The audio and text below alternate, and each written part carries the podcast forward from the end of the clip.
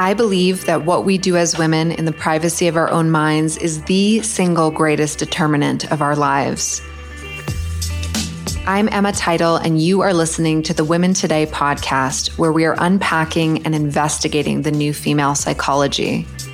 I am a psychotherapist, coach, and teacher who is passionate about women's internal and external freedoms.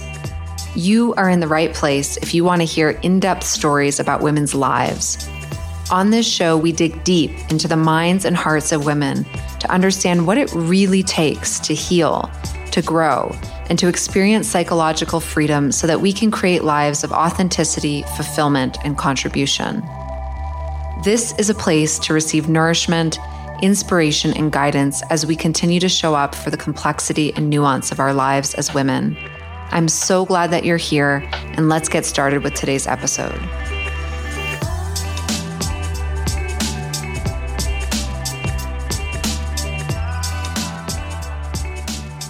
Hi, and welcome back, everybody, to another episode of the podcast. We have a really special and rare opportunity today which is that I'm sharing a conversation I had with Dr. Jean Shinoda Bolen.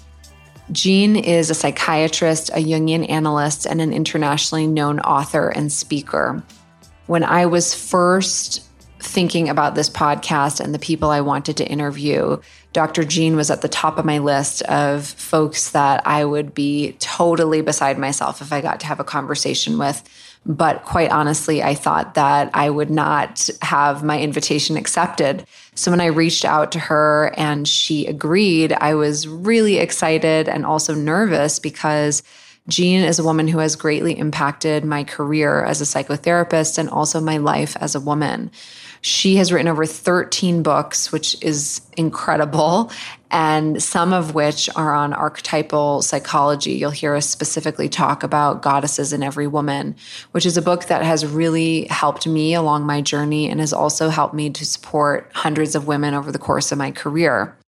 Dr. Jean is a distinguished life fellow of the American Psychiatric Association and a diplomat of the American Board of Psychiatry and Neurology a former clinical professor of psychiatry at Langley Porter Psychiatric Institute, University of California Medical Center, and a past board member of the Ms. Foundation for Women, the International Transpersonal Association, and the C.G. Jung Institute of San Francisco. She lives in Mill Valley, California, where she is still in private practice, working with people as an analyst and she is an NGO permanent representative to the United Nations Commission on the Status of Women from the Women's World Summit Foundation. She also represents Pathways to Peace, the Millionth Circle, Earthchild Institute, Women's Perspective, and the International Public Policy Institute. She is in three acclaimed documentaries the Academy Award winning anti nuclear proliferation film, Women for America, for the World, the Canadian Film Board's Goddesses Remembered, and Femme, Women Healing the World. Dr. Jean is in her 80s and she is a wealth of information, wisdom, depth, and knowledge. She is an activist, she is an environmentalist. In this interview, we go into so many different things from archetypal psychology to the women's movement of the 1970s. We talk about support from the invisible realms, environmentalism, how to understand your purpose and unique assignment as a woman. We talk about so many things. My experience is that this conversation and interview is much more like a transmission than anything else. It's very nonlinear, and I highly encourage you to listen to this one in a space of receptivity because there are so many little gems and nuggets and treasures that come out sort of unexpectedly throughout the conversation. And Dr. Jean is someone who we can all learn a tremendous amount from. And it was really powerful for me to get to receive her wisdom. And I hope that it is meaningful for you as well.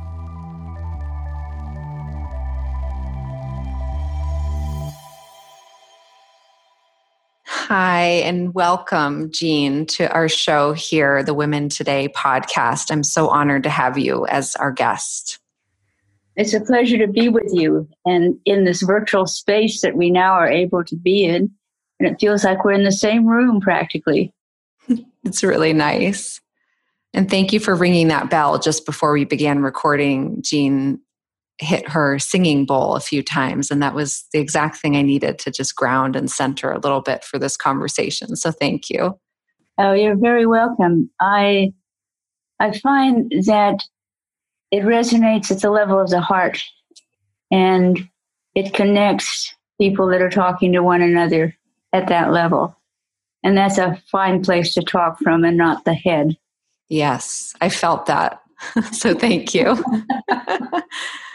and amen to speaking from the heart and connecting from that place. So I have you here on the show today because you were one of the first people that came to mind with whom I wanted to speak about really helping us to frame where we are at in women's psychology today and understanding the landscape a little bit in terms of where we've been and also where we're headed together. And I know that you are a psychiatrist as well as a Jungian analyst, and that you work a lot with something called archetypal psychology. And I'm wondering if today you can start out just by explaining to the listeners a little bit about what archetypal psychology is and how it can be incredibly useful for women on our journeys of personal growth and development. I'd like to first remind everyone who's listening that we are in a liminal space. We are in the coronavirus pandemic I am speaking to you from California, where I am sheltered in place. And there is the busyness of usual life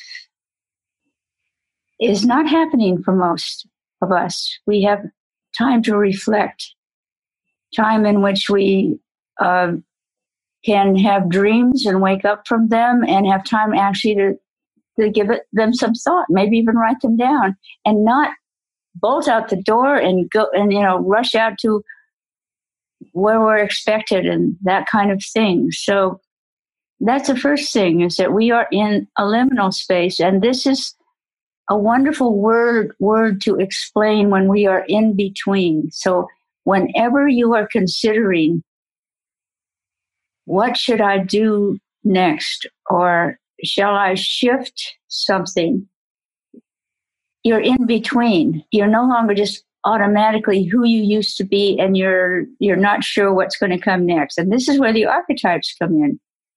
Because this is a the idea of there being patterns that are in us from the time we come into the world. They don't have names, but they are definite human patterns. And they reflect personality and drive and and the qualities that are recognizable when you start learning about archetypes and the writing that, well, Carl Jung's writing is multi volume, it's multi intellectual often. And so what I did was one, I really got that his is a psychology that also includes a spiritual center and also allows for the mystical and the and the synchronistic, the, the kind of things that just seem to happen that are meaningful but no not cause and effect. So I gravitate towards the Jungian world in a Freudian psychoanalytic psychotherapy minded uh, residency in, in, in San Francisco. Okay, so what is an archetype really? It's like a, a template for example, the archetype you are speaking and the audience that we are speaking to are, are primarily women who are interested in women's psychology, I gather, and who have an affinity to learn from each other. All right? The pattern is the archetype of Artemis, the sister archetype, the archetype of the woman whose psychology is the capacity to be focused, for example. Not all of us focus. There are the goddesses, the patterns that are much more diffuse, that are always attending to more than naturally to the ambience. So that's Persephone, for example. That's the the archetypes that have to do with the mother. The archetype Persephone is is like the daughter, but she's she is an introvert who is attending to and taking in and doesn't have a clear focus. Well, Artemis is the goddess of the wilderness. Her symbol is the bow and arrow, and, the, and she's the goddess of the moons. So what do you have there? When you have an inherent mysticism, moonlight. When you see things by moonlight, there's a oneness. She likes the wilderness. Another goddess, Athena, likes the city. They look alike on the surface in that they both are women who can accomplish things, but Artemis goes after the target of her own choosing. She doesn't she doesn't figure out how to become successful in the patriarchal world as Athena did. Artemis is the goddess or the archetype of the women's movement. So if you feel a sense of sisterhood, if you have a sense that you can focus on something that matters to you and that you'll persist in it, and that one of the things you need to learn is to start attending to others and to how you affect others. Because if you stay focused on something, you're sort of tuning out what's going on and the feelings of people around you. And so that's like the, the downside. By the way, all the archetypes are somewhat present in all of us. It's just, mm-hmm. I'm talking about if your leading archetype is Artemis, then you're a natural feminist. Mm-hmm. And lots of women are not natural feminists, do not have a sense of sisterhood. So an archetype is a pattern. And then you fill it out with your individuality about like like uh, Gloria Steinem is an Artemis, except she has no particular affinity for nature in the wilderness because she's always been a big city girl. but the qualities of sisterhood, uh, a focus, and things like that, uh, we very much have in common. So you don't fulfill all of the patterns of an archetype because you have the other archetypes also as part of you. And you also have a masculine part. One of the things I liked about Jung is it assumed that there was a natural masculine and feminine in all of us. Yes. So if a woman is wanting to understand herself more deeply, by the way, I, I strongly recommend Jean's books. She has one, Goddesses in Every Woman, and that book really changed my life actually, because through reading about your explanation, I was able to come to know myself differently and to trust the patterns that were showing up in me differently. So, my question to you is it sounds like does each woman have like a primary or dominant archetype that's usually demonstrating itself through her life or are there multiples? Like how would a woman go about understanding herself from this perspective? Well i would say that you can kind of tell something about the the basic pattern in a baby girl who grows in the first first year or two of life. You you see the basic whether you, you see you see her um, in her crib. You know, is she active and is she trying to crawl up and over and out of the That's my daughter right now. or is she just kind of placidly quite comfortable? You know, is is there and does, does she make a lot of noise to get attention? Or you know, they're they're they're, they're basic qualities. And then as then as you learn about archetypes, you find out how certain of these fit. Like like in in uh, when the little girl is a bit older, does she naturally want to play with dolls, or does she not want anything to do with dolls? Does she like dogs better, for example? Uh-huh.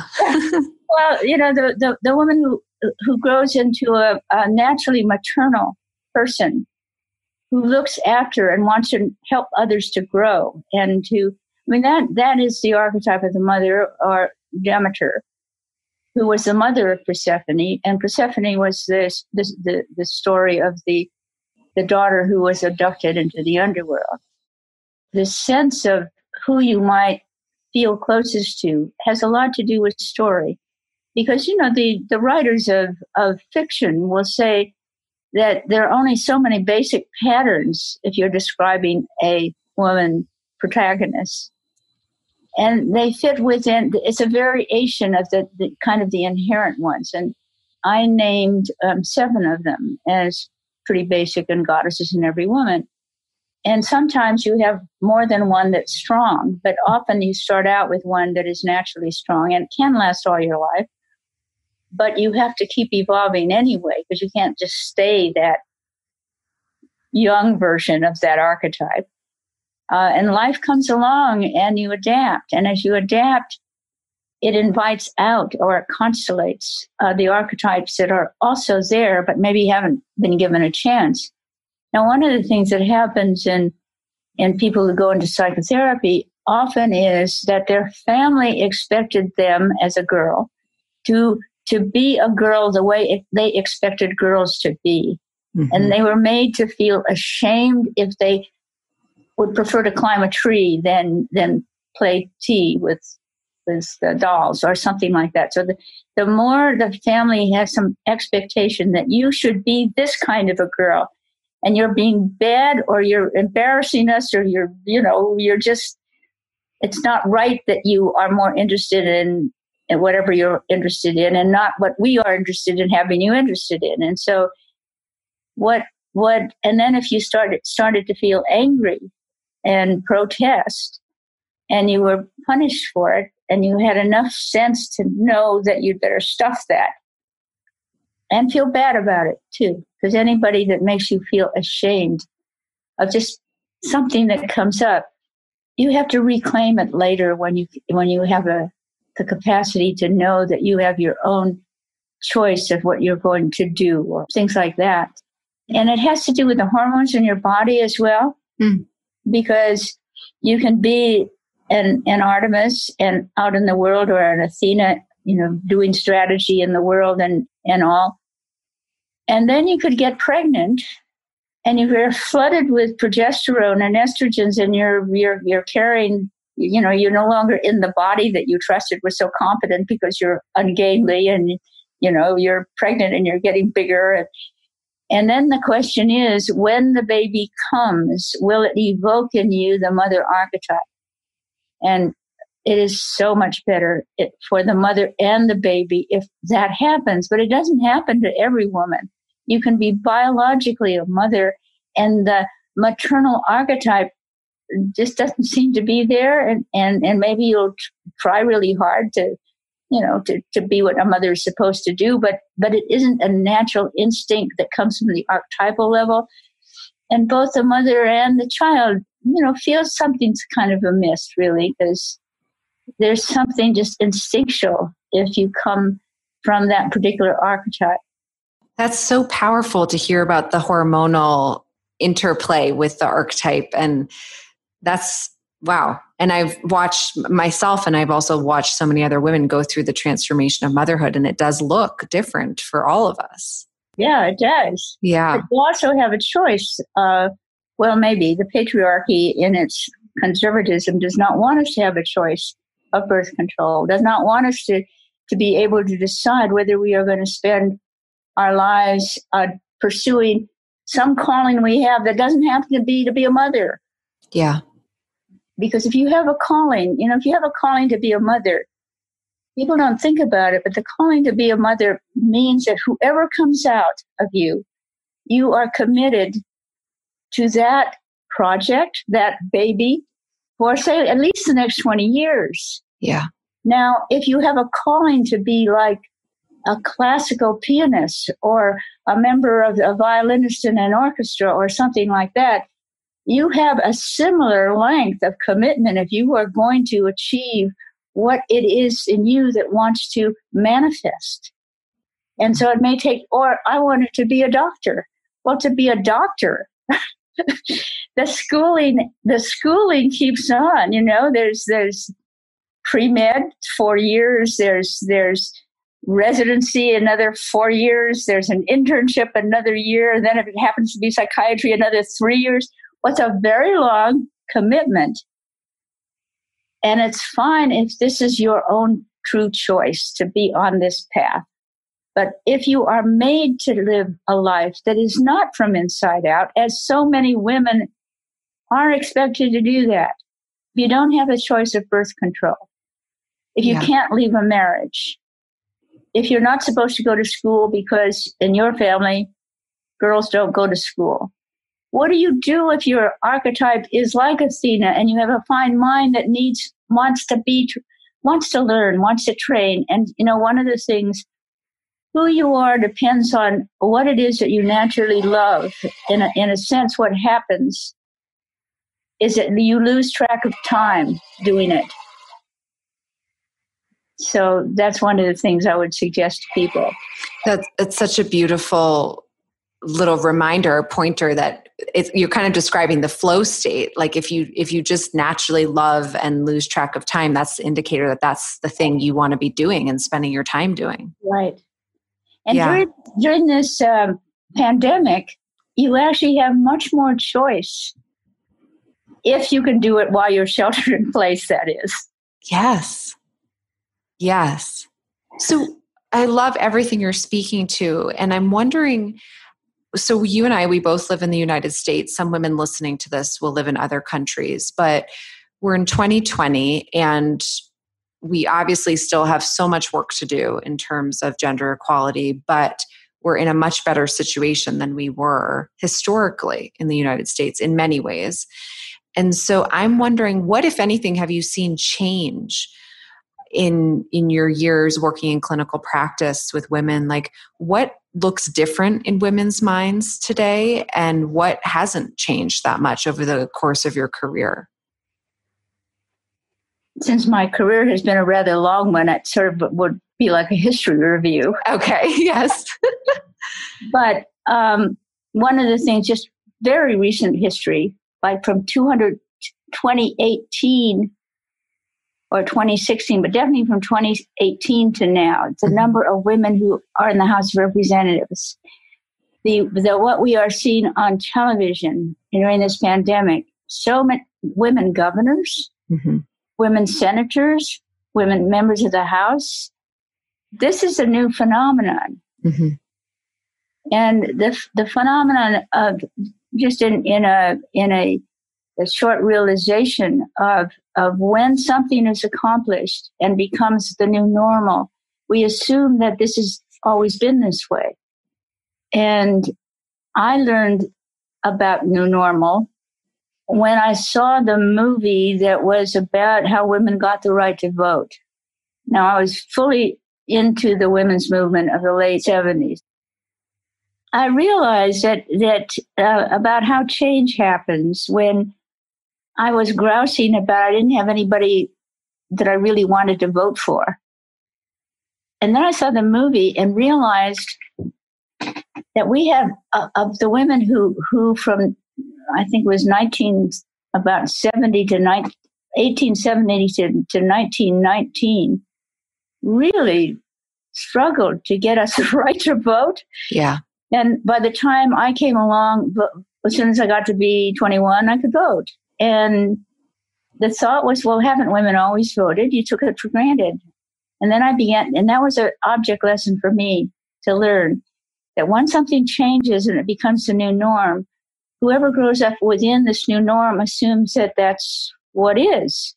So all the girls that are watching TV and seeing women senators, we don't see, we haven't seen a woman president yet, but all but, you know, but we're seeing there are women presidents in other countries, there are women prime ministers in other countries. It is clear if you're a girl and you're looking at television that you could be any one of those because you have to have often have to have role models to see that you know if she could do that i could do that too and so i've lived through the the women's movement in the late 60s and 70s the the protests against the Vietnam War, the, the various things like that. And I got involved in being a active member of the, the American Psychiatric Association with that same thing in mind. I was up in a role where the national conference was coming to San Francisco, and I was the only high level officer. I was a chair of the Council on National Affairs. And there had been a referendum by men who objected to the Equal Rights Amendment and to the fact that on paper the American Psychiatric Association supported the ERA. They had a referendum to repudiate that. This is this, and, and appalling that you would have this is the organization of psychiatrists. Psychiatrists had more women patients than men patients. At that point, it was 89% of the the psychiatrists in the organization were men, and two thirds of their patients were women, and you didn't think that it mattered that they were treated equal or not. So, wow. This is when I contacted Gloria Steinem. I hadn't met her before, but she heeded the call to come and help us. Amazing. well, it's like you asked me to be on your program. Yeah. It's very similar. You know, you, you know, you, you, have the energy for what you're doing and your heart is in it. And somehow, if your imagination allows you to think large and you dare, you can manifest. I, that's so inspiring. And also, it really speaks to even the history of psychotherapy or psychiatry that, I mean, it's not that long ago that i mean that's something that's changed. There's so many more women psychiatrists so many more women therapists coming into the field to support the women patients or clients. Right right. That's true. And and also the options that we see as women and the choices we have are considerably greater than ever before. Yeah. No i like to think that that activism is finding your voice and speaking for values that really matter to you.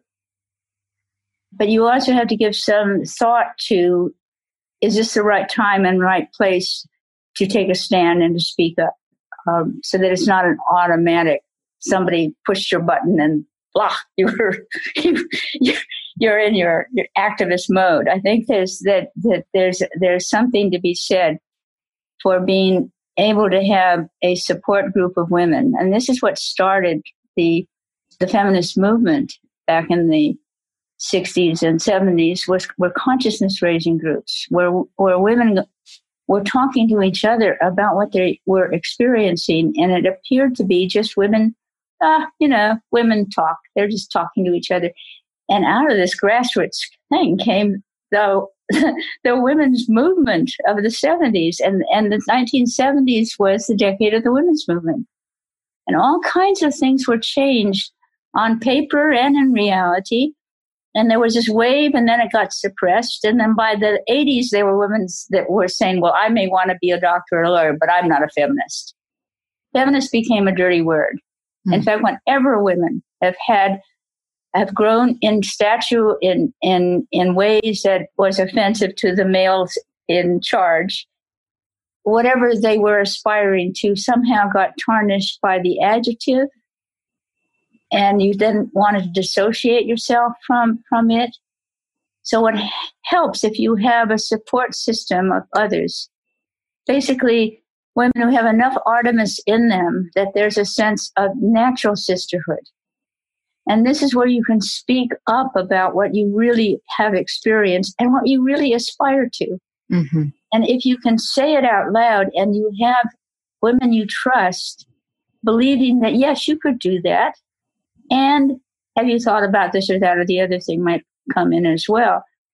Then you know they they have your back when you then go and apply for this or you go to protest about that or you run for this or you run for that you've got you you got a core trusted group uh, with you, and I've taken the women's movement idea and essentially in the Millionth Circle and in moving toward the Millionth Circle and in a chapter uh, about the archetype of the circle in Urgent Message from Mother, the idea of circles with a sacred center.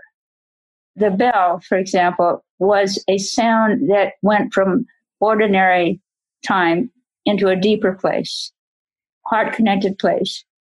And then we used to spend as a group more time in silence for meditation, visualization, prayer, you know, without without a ritual of saying who anybody was praying to or if they were praying. It was just that there was a silence to, to meditate or visualize or pray or whatever it is that is you.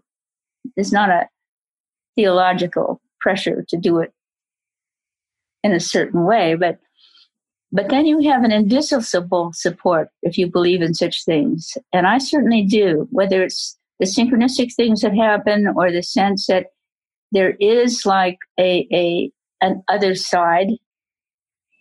And those folks, those people on the other side may take an interest mm. energetically in us on this side. And whether you believe you have an invisible support or the visible support of a partner, if you have a partner who treats you and isn't equal, you know, this is one of the things, the archetype of Artemis. Artemis was the goddess who was the first of twins. And after she was born, she helped her mother with the, the most difficult delivery in mythological history. And what she did was help deliver because, well, it had to do because her mother had a hex on her or some such thing. And she helped deliver because goddesses or gods are not like ordinary folks. So here she was just recently born when she helped midwife her brother Apollo into the world. Mm. And so she comes into the world with a sense of being equal to her brothers. And it, and often that is true these days. You, you see little girls who feel quite equal to the boys in the neighborhood or their, their brothers and things like that. And so the archetypal energies that say that you can do this when the generation ahead of you may say you shouldn't do that or you can't do that or you're just a girl. What you need is the support of the sisters mm. and the invisible world if you can tune into it. I feel like I'm getting a transmission from you, Jean, because you're really highlighting two critical things and i'd be curious if there's any more that, that you perceive but that for women to feel fully empowered the support of sisterhood and then the support of the invisible world or a spiritual dimension whatever someone's language is for mm-hmm. it that those are two core building blocks of a woman's sense of strength in the world and in herself. And, and if she has a partner that is her husband, lover, but at the brother level of equal and different power, you know, the, the, the yes. patriarchal world is hierarchical. And if you are in an egalitarian relationship, it is not a patriarchal relationship. But you could be in a relationship with someone who's just the same age as you, et cetera, et cetera, but he is patriarchal and you are subject to to that energies. I love that the equal but different power and mm-hmm. having that kind of a companion just yeah. the egalitarian companion. And there are more and more of that these days. Yes. Yeah. Is there anything you know because i'm i'm sort of voraciously studying what does it take for women to become free in their own minds. And these components you've just spoken to feel critical. Are there any other core things that you would identify that help a woman to become free inside her own psyche? Often, uh, she need she needs to reconnect with what she has dismembered in a sense. There's remembering and dismember. I mean, there's the idea of dismemberment and you cut off an arm or something and you're you've lost a piece of yourself. And then there's remembering and and the work often in recovering the pieces of yourself. This is what where inner work comes. It doesn't always have to be in a therapeutic situation unless you get symptomatic and then you really could use some help. But there is this this this thing about how whatever side of you was natural but wasn't welcomed in your family. And so you you sort of never developed it or you you even felt ashamed that you were interested in whatever that was because it was put down. Uh, the reclaiming and becoming what i say who you were meant to be. It's what archetypes did you come into the world with? What obstacles did you have to overcome within a family that was part of both support and put down, which is true of so many families? And then what as you go into the world and as you grow into who you are as an adult? Again, it goes back to something we talked about uh, earlier before we went on, before we got recorded, and that that's the, the sense of, of what is it you do when you are totally absorbed in it that you lose track of time what is the gift and the intention that makes you just love whatever it is. And it, with all kinds of good intentions, many families discouraged boys and girls to do whatever that is because you can't make a living at it or you know that's what boys do or that's what girls do or something like that. When it's who you are and what you love and and and in this liminal in between time of the coronavirus there is more time now if you will use this time to do that. What can you remember doing that really absorbs you and then as you start to stir that up, maybe you will start remembering your dream life mm-hmm. and who shows up in your dreams and what are you doing in the dreams and can you translate it? I mean, there's often a need to sort of, it's sort of like understanding poetry or what the themes is in a literature thing that to work on a dream you is a language of metaphor so there's there's often a need to translate the just what happened in the dream and who was there to why is that person in your dream at all? Mm. You know, if you think, um, I'm thinking of someone who was remembering a dream of someone she hadn't thought about for and even seen for about 20 years. But what did that person represent to her that shows up now during this liminal time when she could start to reconnect with what that person represented in her?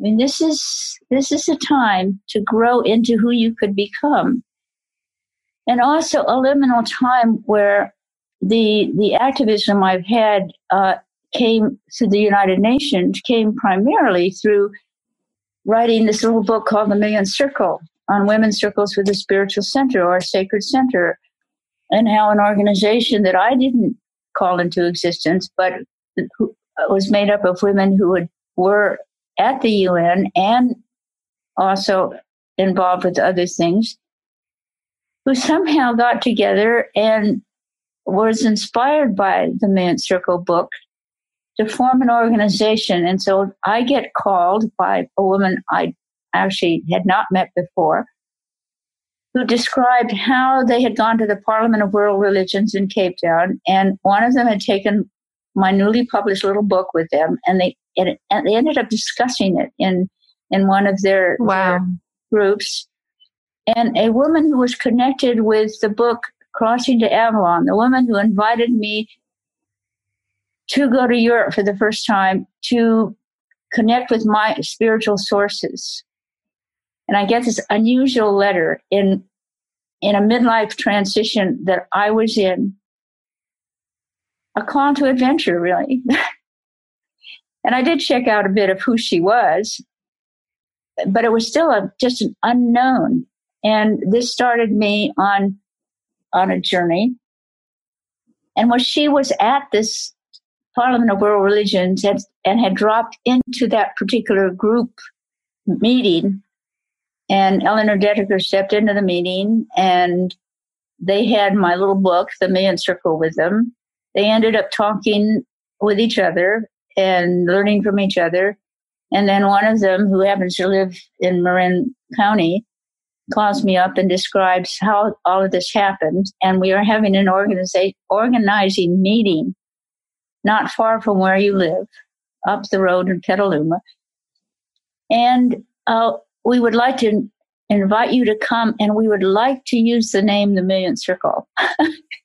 and that's how that Millionth Circle and they and three of them were involved with the United Nations, and it was why it was because of that that a year later, I went with a group of them to the UN. And because the idea of the Millionth Circle, which came from the story of the hundredth monkey, which is all about the idea that we are linked at the archetypal level, that mm. every species has its own collective unconscious, so to speak. Every single species. Then, when a critical number of that species learns this new thing, pretty soon it's what that species now does. So it begins as a new thing, becomes like almost an instinct. I mean, now this is what the species will do. So the idea of the millionth circle is that when a critical number of women's circles form, that we will go into uh, from critical number into archetypal structure into a form that is intention, which is intention with the hierarchy. There's circle and there's hierarchy. And when a critical number of women are in circles and, and, and are used to being in conversations in which you face one another as equals and you listen to one another and you help each other to grow into who you could be, or you organize a circle for a particular reason and you all work together on making it happen, it pretty soon becomes a form that becomes more and more natural. And what I see during this pandemic is Zoom circles where there are families who hardly talk to one another and the little people in the family never spoke up. They just sort of watched from, you know, a distance yes. care. Well, now everybody's on a Zoom meeting call. And when the person speaks up, the littlest person or the oldest person or the person who's usually in charge, they everybody just has a little picture and everybody gets to speak and be listened to. Yes. Well, there are circles happening all over. And maybe we're moving toward that time when circle rather than hierarchy is going to come become the natural form. And in which case, women and women's natural capacity to nurture and concern for the children, concern for the animals, concern for the for growing things, that maybe the pandemic, maybe this coronavirus, which means crown, maybe this coronavirus is first of all going to prevent global warming from happening in the next 20 years. Yeah. I mean, it is a remarkable, remarkable time right now. I have chills, Jean, as you're talking, and I, I, I want to thank you. And I, because you're helping to frame this time and the opportunity that's on the table for all of us. And I was going to ask you, like, do you, do you see that we have arrived at the millionth circle? Like, are have we hit that tipping point? No. Do you know? No. no. we're on our way. We're on on the on the way, but we're not there yet. Well, when we get there, it'll be a quiet accomplishment. It'll just be like the new norm. That's all. Okay. So, okay. So it's not too quiet yet.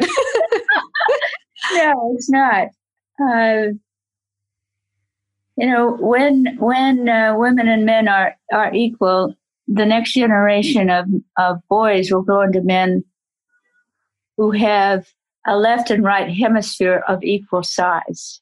You see, the current generation of men in power will probably learn to suppress the feminine side of the brain, which is the right side of the brain, that can hold uh, opposites, can hold that the, so the left brain is linear, logical, and it's right or wrong. Yeah. And if they did MRIs of the men in power who do not have compassion, which is seemingly the model in Washington now, I bet that the brain size on the left would be larger than the brain size on the right. Because this is true often of men who have been in power that, and women, since we've gotten educated, women have not always been educated. And, and this is what I was saying when I see all these women senators and members of the House and, and, and, and women doctors who are taking care of the, the coronavirus victims and everything. All over the world, there is women have stepped into roles that used to be only for men. And now, you know, they're men and women. And women who have been educated then have the well developed left brain, but they also have had the right brain growing up. And the, the, the whole idea of humanity's individuals becoming whole people so that you could be logical and you you know you might have particular gifts that makes you a physicist, but you also have a, a related side, an aesthetic side, the side that appreciates art, that can read poetry. I mean, you know, that's a that's what a whole brain does. And then there are those those we call it the corpus callosum, the, all the fibers that join the right and left sides of the brain. Well, women have an advantage of whole brains and a larger corpus callosum, actually, and a larger tend and befriend part of their brain, while men have a larger flight or fight side because it used to be really important that they do. Well, now it's not that important. The tend and befriend is much more important. So we're evolving, and I think it's going to show up also in the brains as we evolve as a species that that learns something about compassion and non-hierarchy. Because all of hierarchy is about superior over, and then making other people inferior. Yes. And of course, they deserve less pay. Of course, they deserve an inferior position. Of course, they shouldn't have the right to make choices if they're women about whether they're going to have babies or not. I mean, really, why isn't it offensive yet? That if a woman. Yeah. you know? I mean, it is. It is to you and I, but it should be to everyone. You know. Yeah. So okay, so so if we're not there yet, but we're we're getting there, we're approaching there. What is it that we can do as women who are tracking what's going on in the collective, women who are educated, women who have greater and greater levels access to power, whether that's in the form of money or position or whatever it is, voice, you know. Mm-hmm. Like what what do we need to keep focusing on? Like women in my generation, for example, what do we need to keep moving this forward? What do we have to do? You have to realize that you matter. That that to be a member of this generation with resources and education at a time when what humanity does now will make all the difference. It, it's a call really that says what you do is important, but to see it not that you have to do it way up at the top as a, as a big leader or anything. For example, the model of circles and reaching the millionth circle, it's like you just have to do be in a circle in which you get to learn how to speak about what's true for you. And you learn not to to do a number of things that you learned how to do when when you were bullied or whatever and then as you you grow in trust of each other and you start to realize that each of the others are also role models for you and you can start imagining that you could do something that you hadn't thought about doing, but actually would use your talents. And that every time your circle met, that it was contributing to the morphic field, uh, which is the field that is the human instinctual collective unconscious field. So every time you meet, you're, you're, you're, you're looking out for each other and you're speaking for yourself. It's an incubation circle for your own growth but it is contributing to the field, which makes it easier and easier for others to form circles because that's how an instinct grows. There's the, the whole, the Rupert Sheldrake wrote about morphic fields and morphogenesis, how a particular bird learned from watching each other's other birds tap into milk bottles that were left on the back stoops of, of English households when milk were was delivered. And soon the, the whole population of this particular bird started doing that in that particular area. And it was a limited area where that bird was, apparently. Well, this kind of bird used to get uh, tap, tap, tap through the what used to be a, a cardboard top and suck up the cream on top. and they learned from, I mean, pretty soon this is what everybody needed needed to know that they had to move their milk off the back porch or a bird is going to go top, top, top into it. Well, during World War II, milk delivery stopped and the bird population's life expect, uh, you know, expectancy was shorter than that whole period. And they didn't have a written language. But as soon as milk deliveries were restored again, that particular bird started to do that again. Tap through the top, suck it, suck it up. So somehow it became an instinct. See the bottle, know what to do with it. Well, that was just one of many, many examples because he was a, a, theoretical biologist and he had a lot of stories about a lot of different creatures and stuff. But what I certainly got from it is that what is learned at the beginning becomes instinctual. It's what human beings do once a critical number of us do it. Yes. So the man circle is a metaphoric number. It's the one that tips the scales. I'm so touched by what you're saying, Jean, because I feel like it really calls us as women to interconnectivity mm-hmm. and interdependence as opposed to oh i just have to do it all on my own it, it's like really looking at us from that 30000 foot view or that bird's eye view and saying yeah. we're, we're like this this one large organism and if we mm-hmm. start participating and modeling the behaviors that we want the organism to do then at some point we'll tip and it will become right. the new normal. Right, it will. And imagination precedes doing what we do also. Yeah, say that again. You have to imagine yourself doing whatever you might be moving in the direction of doing because imagination precedes what you can do. If you are a little girl you have to see women doing what they do in order to, to, to really be able to imagine I could do that too. Yes. Otherwise, you there's always been like the originals at the edge, who who became the pioneers, who became the first women who did this, that, or the other thing.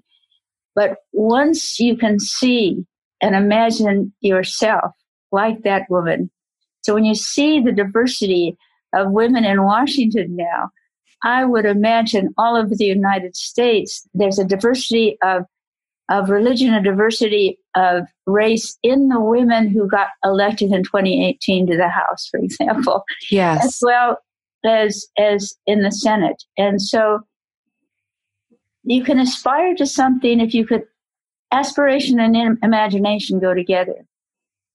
So the expansion of your imagination and a sense of I could do that or I want to do that.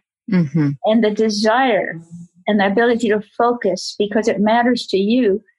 That's what it takes to, to go on a journey of living the life that I, I would say you were meant to live because you came into this world with certain talents, with certain archetypes, and you ran into certain obstacles in your early life that either did you in or you overcame it and then when you come up to the you know, to adulthood you again have i mean one of the things is we're pretty there's a plasticity in our own psyche.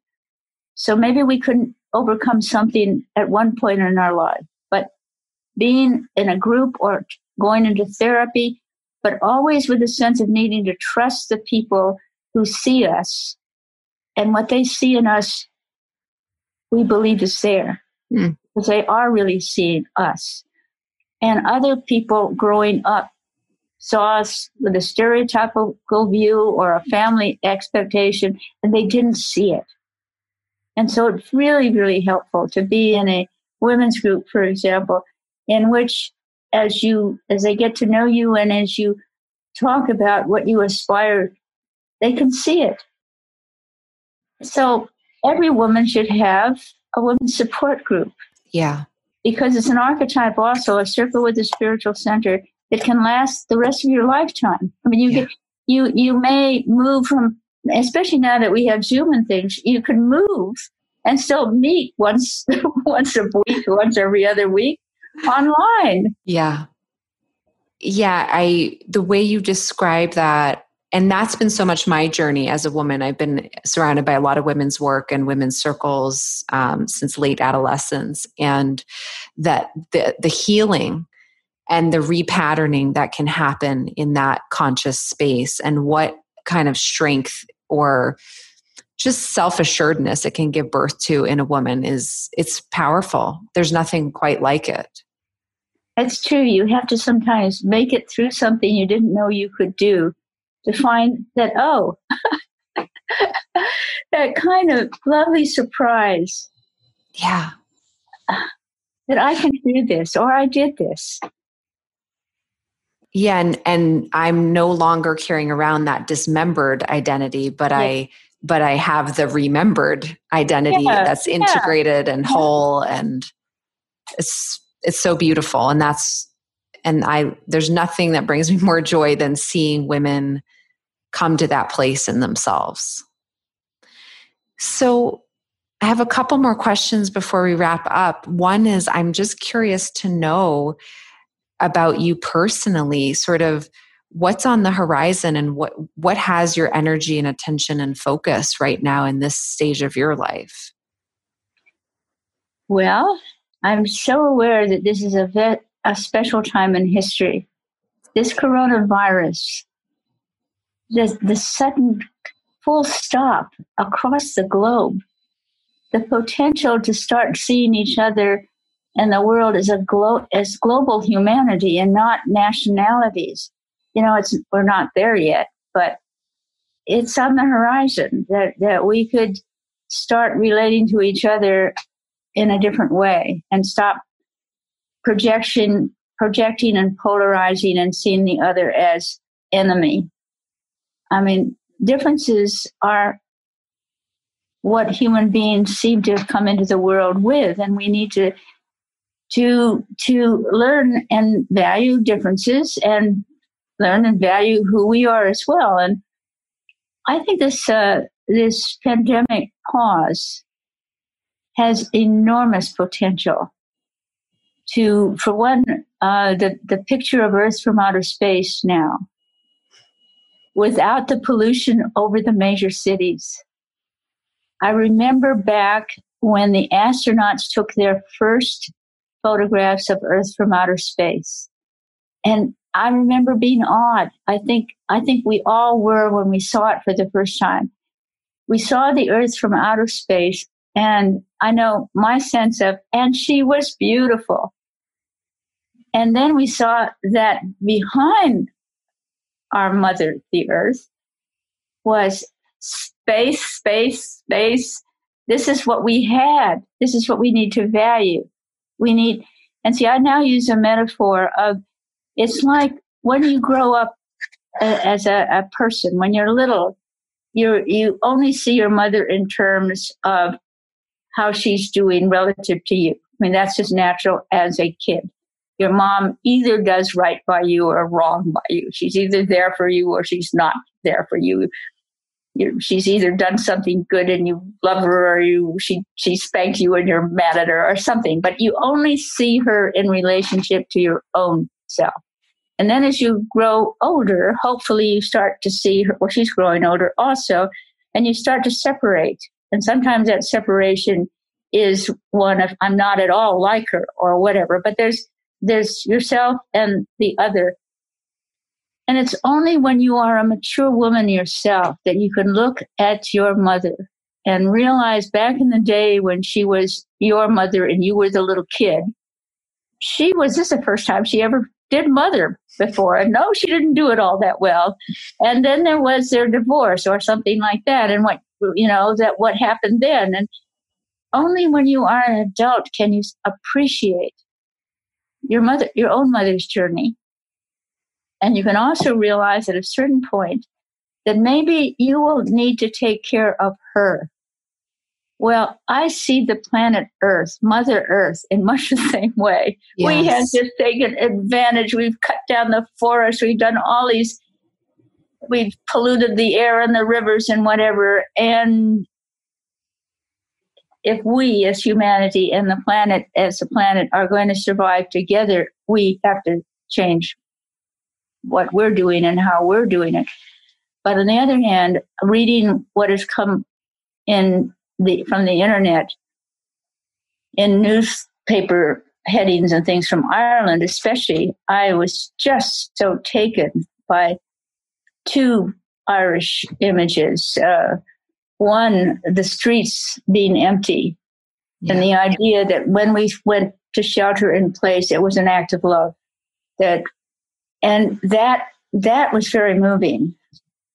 And then there was another uh, editorial in the Irish Times that talked about about we are to the planet as the coronavirus is to humanity, that we're, we're a destructive element.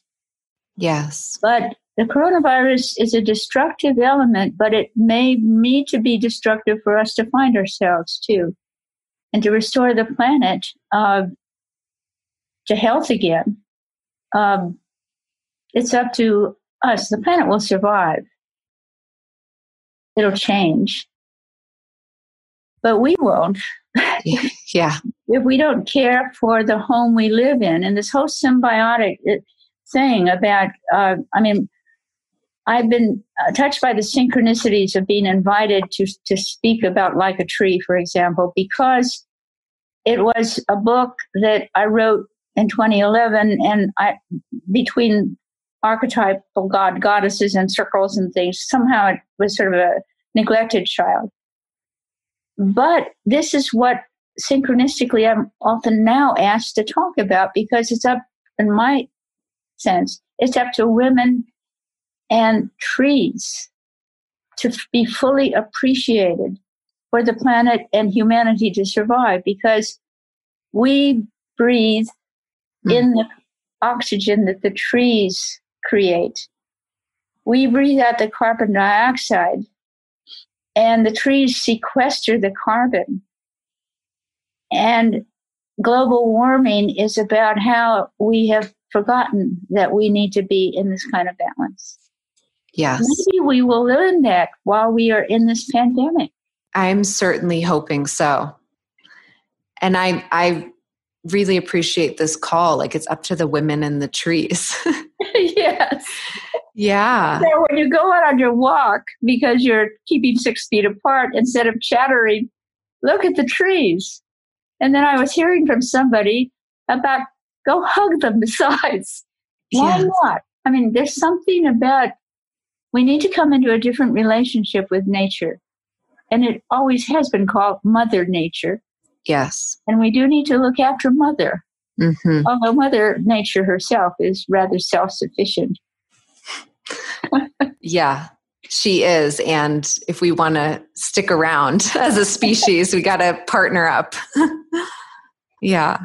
Wow. Okay. So, last question, Jean. If I handed you a microphone and you knew that all the women of the world across all different types of difference and background could hear your message, what would you want them to hear? You see, I think that we each came into this world with a life to live. And culture and families often make it impossible for women to live the life they were meant to live because of their talents, because of their curiosity, because of their nurturing ability, whatever it is. Can you be who you know inside you were meant to be? And will you commit yourself to that? Will you commit yourself to this is your one great work, magnus opus? It is to be the living person that you were meant to be, that you also are the person who will make the decisions that will make it possible. Something like that. Thank you so much. Thank you for spending your time with us today, Jean. I'm honored to have been the recipient of your wisdom and your presence and I will be putting in the show notes references to all of your books that we talked about and the other ones so that people can find them. Her books are amazing and I highly recommend them as you can tell from listening to Jean today. It's you're just a wealth of information and and real embodied wisdom. So thank you. I thank you because you are part of the synchronicity of which means to me part of being part of a field in which we both are in that you are, were called to call me. And I was in the space of feeling that the calls that are coming have me needing to say whatever I'm meaning to say to reach whomever it is that, it, and I used a metaphor earlier when we talked, I think before the program started, of, of this is like this program is like blowing a dandelion, and the it it's the internet winds take it out into the the bigger world, and and synchronicity helps it to land where it was meant to land. Absolutely, and I I have so much deep faith in knowing that it will land exactly in the minds and hearts of the people that it's meant to reach. It's exactly so the right soil, mind yeah. and heart, mind and heart. Thank you very much for helping me to do my assignment. and thank you for helping me to do mine. and for making yourself available on all the different levels to so that we can bring this conversation out and forward. One short comment about what I mean by assignment? Yes, please. It's something that only you can answer the, three question. Is it meaningful to you? Will it be fun for you? And is it motivated by love? And mm. whatever it is that you say yes to that meets those three criteria, you're right on track.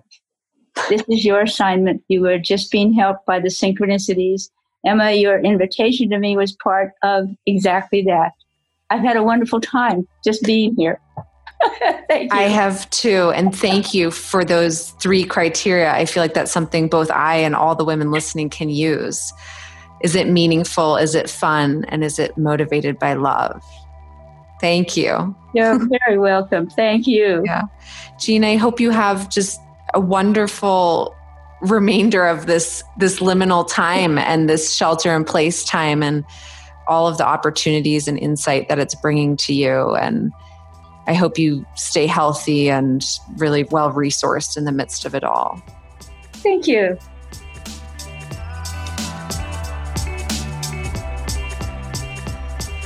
Thank you so much for listening to the Women Today podcast. If you liked this episode, please subscribe to the podcast and take a moment to leave a rating and a review.